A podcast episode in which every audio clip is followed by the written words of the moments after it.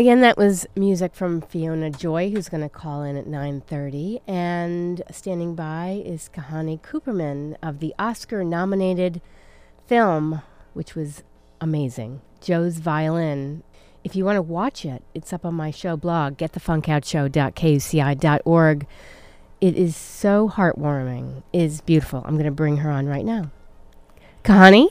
Yes. That is how you pronounce your name, correct? Yes, Kahane. Kahane.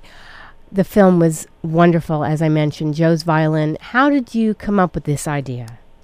Um, so the way I came up with the I- the idea was sort of a mundane moment. I was driving to work and I was listening to the car radio, and I heard a promo for the radio station's instrument drive, which just said that all instruments um, collected would be given to New York City school kids. So it was asking for donations, and it named a few that they had already received, including a violin who was that was donated by a 91-year-old Holocaust survivor. Uh, it was it, it was so touching. I was encouraging other people to watch it, but I said bring Kleenex. yeah, it does. Um, it does definitely uh, tend to bring out a few tears in people. hmm By the way, we're twinsies today. We both are recovering from colds. oh, I'm sorry. I hope you feel better. Thank I'm you. definitely a little under the weather. you too, you too. But I appreciate you calling in. So this is of perfect. course, my pleasure. So, what are some things? Because I can only imagine. What are some things you've heard about this film? Things that I've heard about this yes, film. uh, people have said to you about this Oh, film. got it. Well, one is that um, you know th- everyone always mentions that they cry, Mhm. um, but I think it's more happy tears than anything else. They're you know. Um, Stephen Colbert, who was kind enough to moderate a screening on Friday night, said that um, a really nice thing. He said the film breaks your heart and fills it at the same time. So I think that's that was really sweet. Yeah. and the the young girl, the twelve year old Bronx girl, Brianna. Oh, Yeah. that was so touching. She's amazing. She really is a very spectacular person, an incredibly mature and kind of deep, thoughtful human. Um, very striking for a 12 year old. I know. I felt like I wanted to follow her later on through life to see where she ends up musically, you know, and professionally. Well, it's amazing because she's now 14 and she still is, you know, remains as passionate about playing the violin. And she used the violin that was donated to her um, in the film, Joe's Violin, to audition for New York City Performing Arts High Schools. And she got into her first choice, and only one of 10 kids.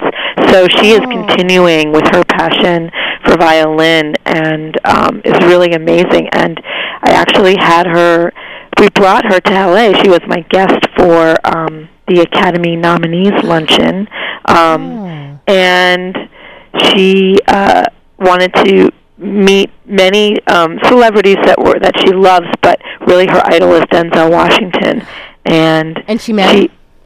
Well, not only did she meet him, but she didn't get to meet him at the lunch. But we were we were waiting for a press interview after the Mhm. lunch, and she happened to have the violin in a case on her back Okay. at the ready should any during press they ask her to perform. Okay. And who should walk by but Denzel Washington? Um, we didn't have the guts to go up to him in the moment, Yeah. but when he when he came out of his next interview, they caught eyes, and he smiled at her and he said, asked her if she wanted a photo, and she smiled back and said yes, and he Yay. said, okay, I'll give you a photo if you play something for me.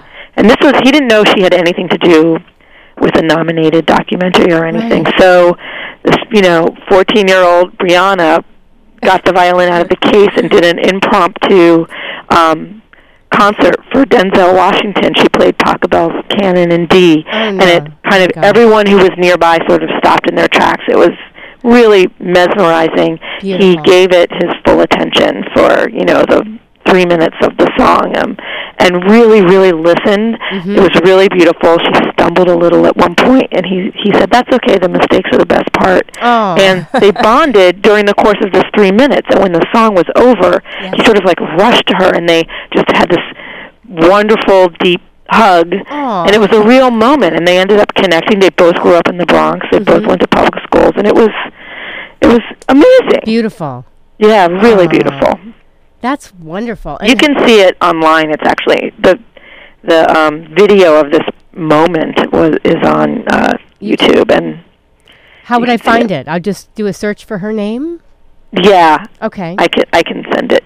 I would I love can send it that. to you. But um, IndieWire uh, picked it up, and so did Moviefone. So there's different places you can connect, or you can just go to YouTube and find it. Tell me a little bit about your background before this film. Sure. Well, uh, my background a long time ago was documentary filmmaking. I started out. I worked for the Maysles, um, very you know renowned documentary filmmakers, um, and I was making documentaries. And because of that, I got hired at a new show in 1996 as a field producer. That show was called The Daily Show. Oh, And yeah, and that was a 12 week job, and I was thrilled because at the time I was making no money as a documentary filmmaker, and so it was 12 weeks of pay, and I was thrilled. Well, little did I know that that 12 weeks was going to turn into more than 18 years. The show, oh my you know, ultimately became like a, a very successful show um, with Jon Stewart, and and so I took this in- incredible detour that was fantastic and very meaningful. Um, it never quite replaced my love of documentary storytelling. So along the way, um, during my time there, I made another documentary, and then um, years later, another one um, on the side, and that was Joe's violin. Uh, beautiful. and I, I kn- uh, left the show a few months before Jon did, and um, to really follow my heart and go back to my roots, both um, with nonfiction television series and Right. my own documentary films. Do you have advice for people that um, would like to do s- something similar to what you've done?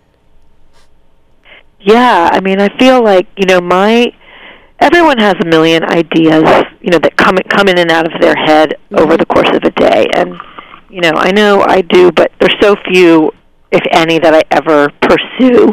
This is one that I just had a I had a fleeting idea while I was driving my car, and I heard something, and it was kind of like I just was curious about it, and I followed that curiosity. When I when I was in the car and I and I heard the instrument about the instrument drive and this particular donation on the for the in the promo, mm-hmm. I wondered if the violin had a story. And then it was like at the next stoplight, I wondered if the student who was going to receive this violin would ever know what this hypothetical story was. And then at the next stoplight, I wondered what Wow. that kid's story was. And it was like by the time I got into the parking lot, you know, this idea that two strangers would be connected by a single musical instrument was Yes. incredibly compelling to me. Yes. And so I went to my morning meetings at work and then immediately, you know, tried to figure out how do I find this person who donated violin so I can find out about it. But I mean, I'm using that as the example. It's because, you know, this was, you know, one of what, a thought that I had and I just followed it and I feel like people shouldn't be afraid to like follow those little thoughts that they have and little ideas because you never know what it can become. No, you're right. And sometimes you just get this idea and you can struggle with other ideas for the longest time trying to come up with something really solid and then one of your great ideas can happen so fast. Yeah, I agree, and you just never know. But I, I'm really, um, this is a good reminder to me to like not let my ideas always be so fleeting. Like it's, worth finding out more. You know. Right. Right. What's in store for you next? Um, well, I am currently uh, show running a four-hour series um, that'll be on the Sundance Channel. I'm sorry for my voice. It's a nonfiction series um, that looks into the um, the Clutter murders of 1959, which were the murders that Truman Capote wrote about in In Cold Blood Right. and it's also about the impact of that novel on our culture and that's Mhm. my that's a that's my day job and then I'm also pursuing some more film projects That's that I'm developing. Did you ever imagine this was the path, you know, you would go down? No, I always thought I would go back to mm, t- documentary storytelling even when I had such a long and wonderful run at the Daily Show. Mhm. Um, I was co-executive producer there for eight years, and it was great. But I, I always, in my heart, thought I would go back to, to what I'm doing now. I just, in all honesty, Joe's violin was a labor of love project. I did it on the side. Yeah. It was goodwill all around kind of situation. All the money for it was raised on Kickstarter. Mhm. Um, and so to have come this far uh, and to be have the honor of being nominated for an Academy Award is really not anything I imagined, not even for a moment. Congratulations. I mean, it's it's a beautiful film. It's a wonderful message. A lot of times teens and older people don't connect. Yeah, to connect through music, you know, it, was so meaningful. I agree. And you know, Brianna and Joe, they're born 80 years apart, and they're from completely different backgrounds. Um, you know, Joe was a refugee and immigrant here from Poland after World War II, and Brianna's family is from the Dominican Republic. Um, although, and she was born here, but she lives in the South Bronx, and she goes to a school in the poorest congressional district in the country.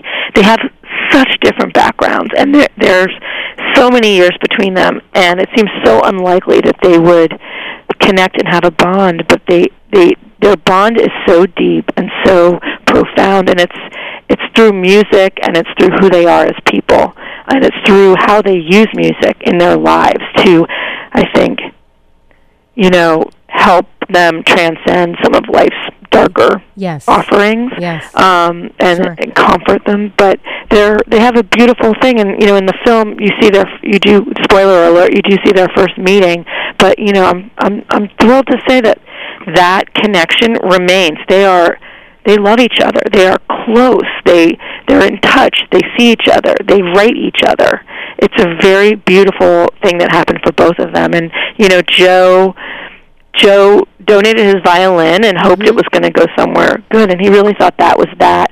Um, you could say he gave this gift, but in the end, he got an incredible gift back. So I think it's just a great example of how a small act can have a great impact, you know, beyond your imagining. It sure can. Oh. Well, listen, we, we have to wrap up, but this is a beautiful film. Where can people find you? Um, Um, yeah, so the film is available for anyone to see online Mhm. um, at at NewYorker.com. It was Okay. acquired by Condé Nast Entertainment and the New Yorker, and so you can see it on there. You don't have to have a subscription or anything. Just go right on there and look for Joe's Violin, and you can watch it. Fantastic. Thank you so much for calling in, and at some point, I'd love to meet you sometime. This has been wonderful. Me too. It's such a pleasure talking to you. Feel better. Thank you. You too. All right. Thank you. Bye bye. That was Kahane Cooperman calling in to talk about her Oscar nominated film, Joe's Violin. Uh, Fiona Joy is going to call in, call in in just a bit. As a matter of fact, I think she's calling in right now. Uh, so I'm going to check on that, and then uh, we'll be back with uh, a little more music from Fiona Joy, and we're going to chat with her. You're listening to KUCI 88.9 FM in Irvine. The opinions and views expressed in this program do not reflect those of KUCI, its management, or the UC Board of Regents.